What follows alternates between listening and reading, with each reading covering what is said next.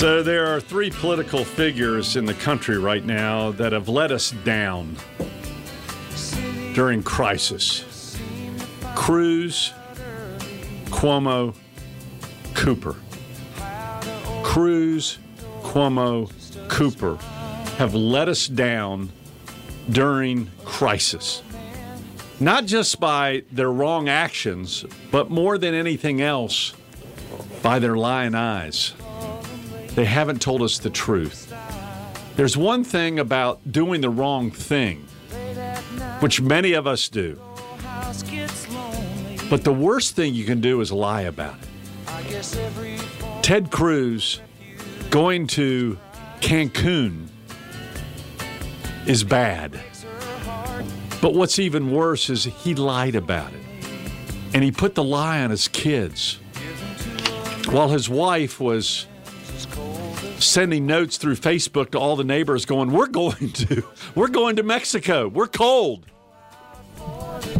And then Ted, Senator Ted, who's a smart guy, lies and says, Well, I was just dropping my daughters off and I was going to come right back. And then it turns out his tickets were coming back several days later. And now he's saying, Well, I, once I sat down on the plane, I, I felt bad. I knew I'd made the wrong decision. Really? Only when you sat down on the plane. No, that's when you sat down and people started taking pictures of you on the plane, is when you felt bad. So you lied about it.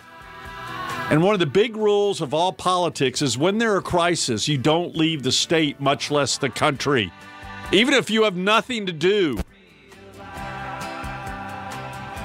The second liar, Andrew Cuomo. Those lying eyes and all those press conferences telling us how good a job he did. And he even accepted an Emmy Award. He had the gall to accept an Emmy Award about how good a job he was doing in New York during this virus. And he was attacking Donald Trump and he was attacking everyone who wasn't Andrew Cuomo. He was lying to us. He was lying about the statistics of people dying in nursing homes. He lied about it. He withheld information. This is a lie about life and death of your parents, of your loved ones, of your brothers and sisters. And the lie's been out there for months, and the media's ignored it because it's Andrew Cuomo.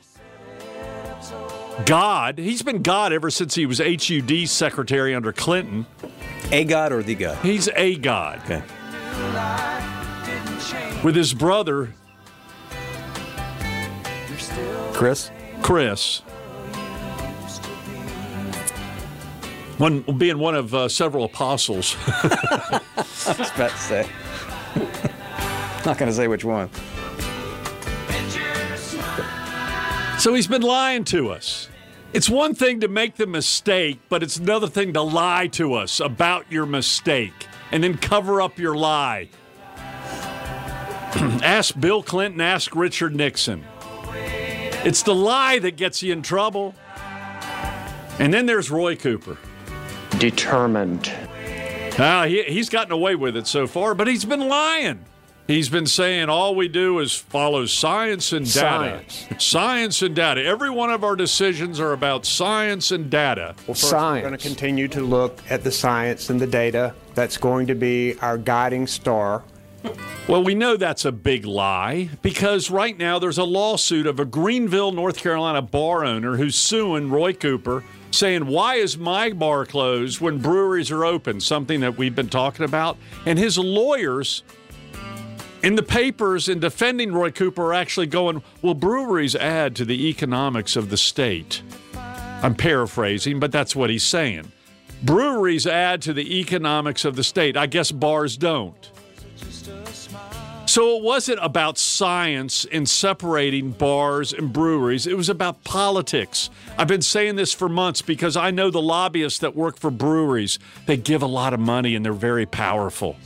And the breweries, who are great businesses, have hired some of the best lobbyists in Raleigh, and they've been all around the governor's office while he's been looking at what?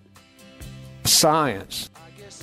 It's been a big lie. And the second big lie of our current governor is this We're only looking at science to open up our schools. Well, science has been telling you to open up the schools for six months.